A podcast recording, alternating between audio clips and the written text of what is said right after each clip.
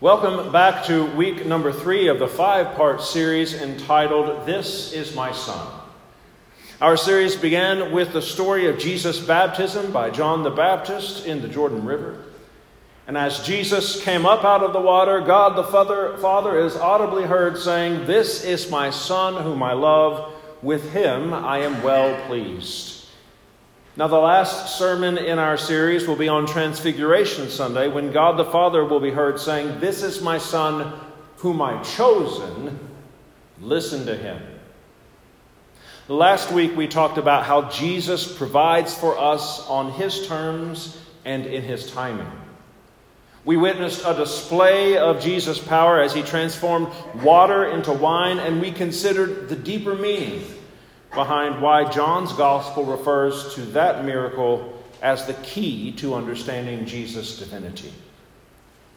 Now, this week we're going to see another demonstration of Jesus' power, but this time in Mark's gospel, the purpose of which is to demonstrate Jesus' authority as the Son of God. And today's sermon highlights three different responses to Jesus' authority. Now, someone recently asked me, do I take the Bible literally? And my response is yes, I take the Bible literally as literature.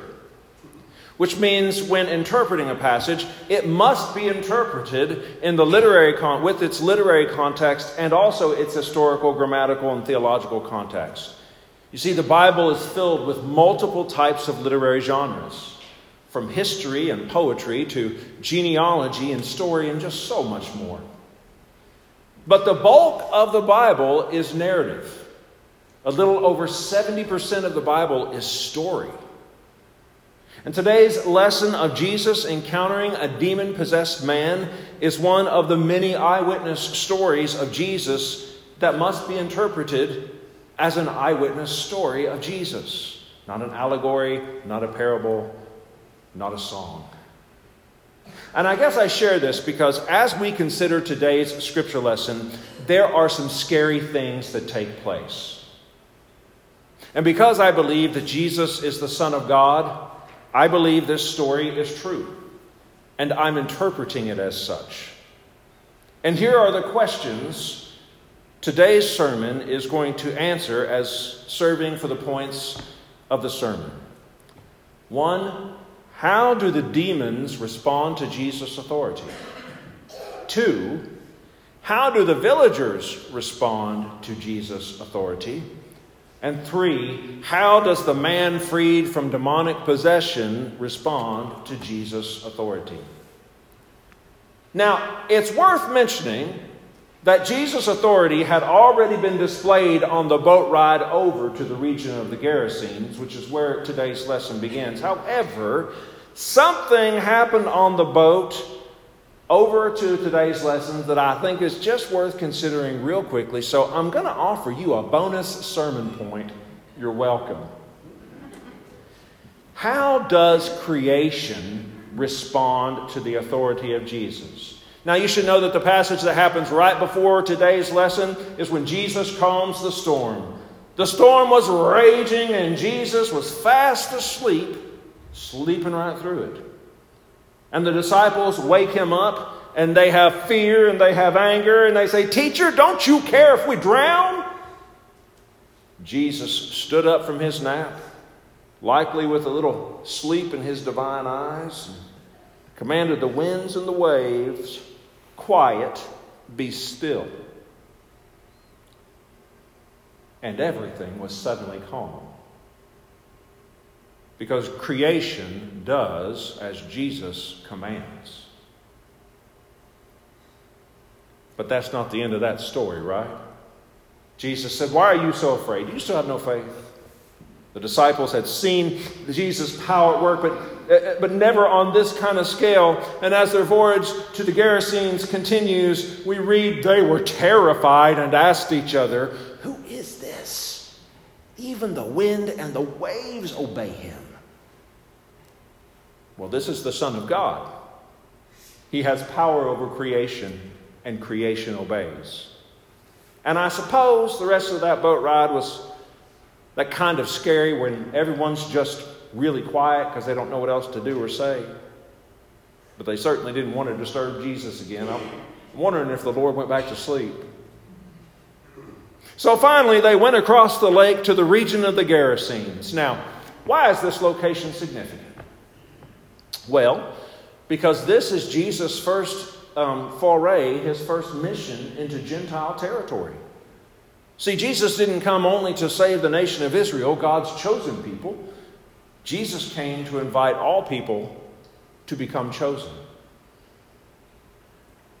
As the Apostle Paul would later write, for Jesus chose us in him before the creation of the world to be holy and blameless in his sight. In love, he predestined us to be adopted as children through Jesus Christ in accordance with his pleasure and will to the praise of his glorious grace, which he has freely given us in the one he loves. Paul was writing those words to Gentile Christians, and in today's scripture lesson, we see Jesus' very first seed planted in Gentile soil. So when Jesus got out of the boat, a man with an evil spirit came from the tombs to meet him, and the man lived in, he lived, y'all, he lived in a graveyard. He lived there. Nobody could bind him with a chain. Nothing could keep him down or tie him up because he had been chained hand and foot, but he just tore him right apart, broke iron with his hands. Nothing was strong enough, and no one was strong enough to subdue him. And so, night and day, among the tombs and in the hills, this man would cry out and he would cut himself with stones. The man here in Mark 5 experiences a misery that does not know how to voice its pain except in loud groans and self harm. The pain is deep. And whether it is from the torment within, or the times that people tried to beat him quiet, or from the times he cut himself with stones, this man was living a life of turmoil and a life without being shown any love. And sadly, he was condemned to live out his days alone amid the, the decaying bones of the dead with no one to love him and no one to love. And so when he saw Jesus from a distance, he ran and he fell on his knees and he shouted at the top of his voice, What do you want with me, Jesus, Son of the Most High God? Swear to God that you won't torture me. For Jesus had said to him, Come out of this man, you evil spirit. Now, the title Most High God is sometimes used in the Old Testament by Gentiles to refer to God of Israel, and that seems to be the case here. And the demons within the man are they're trying to wheel and deal with Jesus as though they were equal. So they're invoking the name of God to try to keep the Son of God off their backs, to try to protect themselves. Because, see, the demons knew who Jesus was. So they try to employ his name and his title in a vain attempt to render the Lord ineffective. And as this change continues, the exchange continues, we begin to see a multi layered response to Jesus from the demons demons which cannot be seen, but were nonetheless making themselves known through the destruction they were doing to a living being, because that's how demons roll.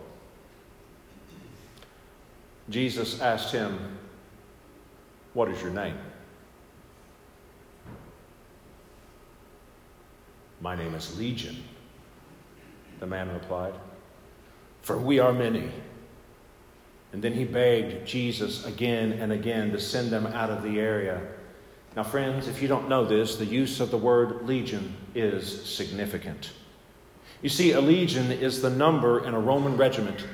It consists of 6,000 foot soldiers and 120 cavalrymen. In other words, this isn't one demon in a human, this is an army of demons in one human. And how do the demons respond to Jesus' authority? They beg. They beg. They beg Jesus. They begged Jesus for permission to enter another living thing because they recognized his authority as the Son of God. And it's important to note that demons, as spiritual beings, are very real. and they're not going to be destroyed until the very end of the age. And that their purpose as fallen angels is to cause suffering. It's intrinsic to their nature. And until the end of the age, this is going to be operating around us. However, spiritual beings, including and especially demonic, must obey the authority of Jesus Christ. So they begged the Lord, the God of all that is seen and unseen, to just send them into something else, send them into a living creature. And the story continues uh, there was a large herd of pigs feeding on a hillside nearby, and the demons begged Jesus, send us into them. He gave them permission, and the evil spirits came out of the man and went into the pigs. And what, listen, and what a village of people could not tame with chains and shackles, Jesus simply did in the nod of a head. The herd, about 2,000 in number, rushed down a steep bank and into the lake, and all 2,000 of the pigs were drowned. By the way, Jesus didn't destroy the pigs, the demons did. Pretty intense, right? Uh, I mean, I know up at this point in the sermon, it's been intense. We've been considering a, a true story of Jesus where the Lord encounters a man that's possessed, and not just by a demon, but by potentially thousands of demons. Can you imagine? Yet when I consider the response of the pigs that are demon possessed, which are led to a mass grave by the demons, as an honest confession, as a good old boy from northeastern Tennessee, I can only think, oh Lord, not the bacon.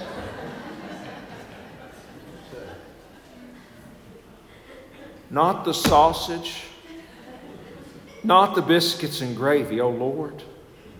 Lord, not the spiral sliced ham, not the pork chops, especially the barbecue ones, they're so good, oh Lord. Not the bacon.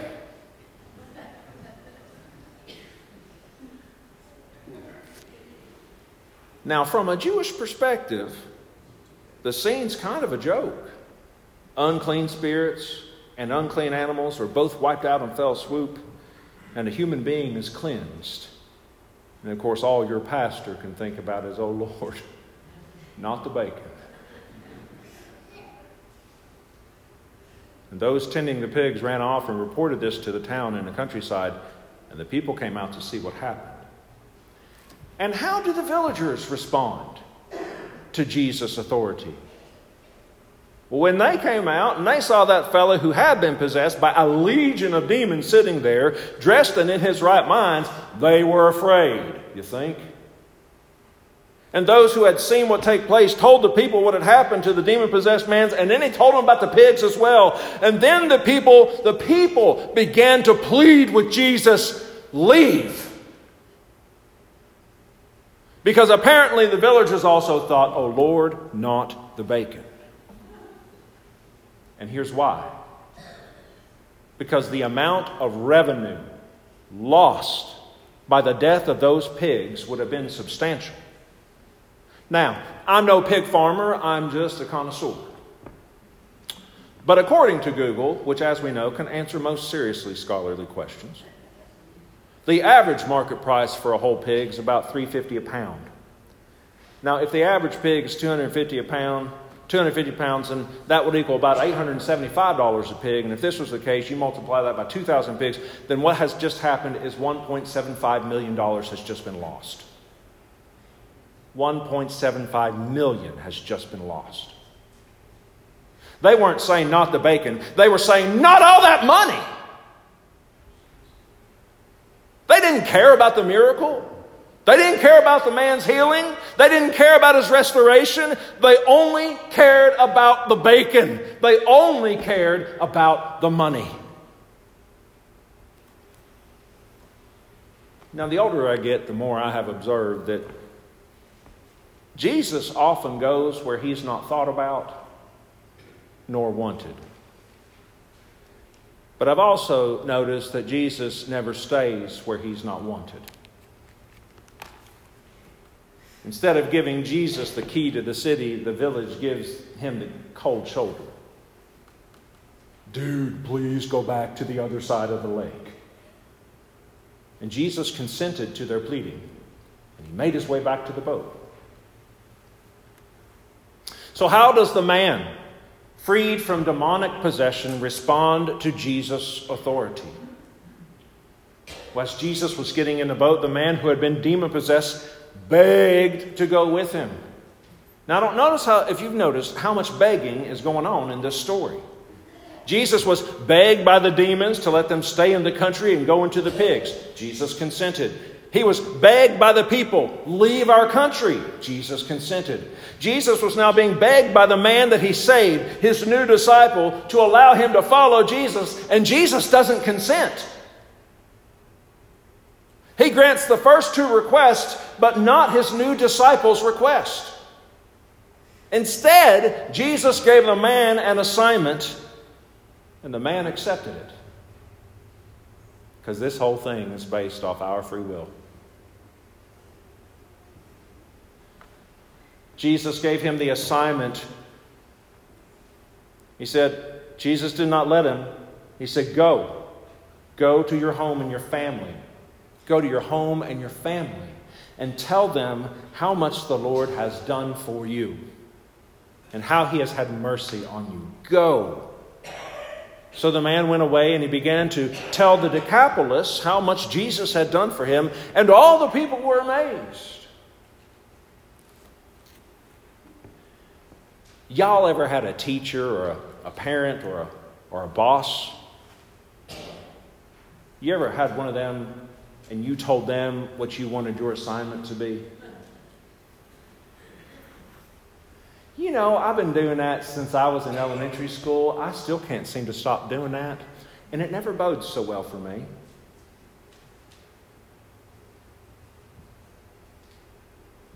How'd it work out for you when you tried it?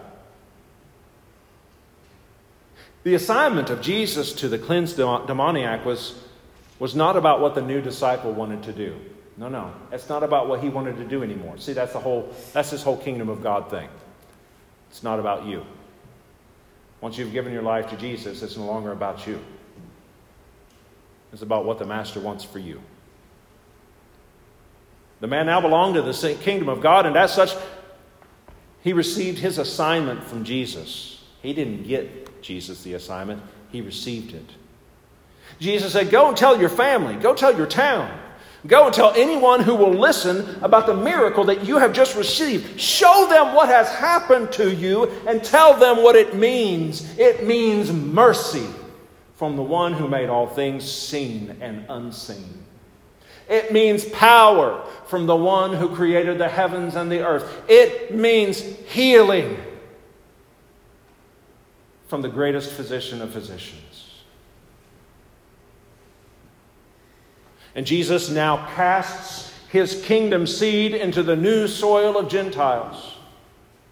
The man did as he was assigned. He, he went to the Decapolis, uh, which, by the way, is a collection of 10 Greco Roman cities that were filled primarily with Gentiles. He went there and he cast the first Jesus seed into Gentile territory. But it began in his home. He began in his home. If you, like me, are a follower of Jesus, then at some point along the way you willingly surrendered to Jesus' authority. But I wonder, how are you doing with your assignment? How's that assignment going? Perhaps you're doing great at home. But your witness outside of the house could use some work. Or if you're like me, the people you love most in this world sometimes see the very least of your Jesus.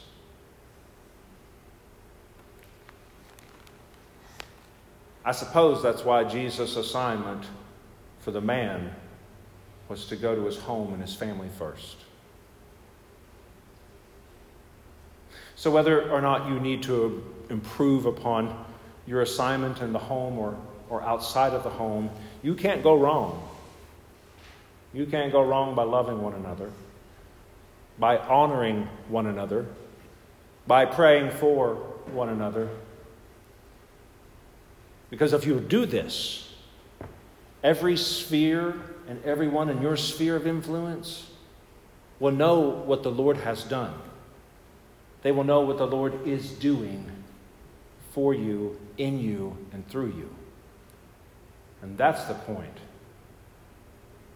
Jesus doesn't just have authority, He's got the power to back it up. And when we give our lives to Him, His power will help us accomplish any assignment He gives us.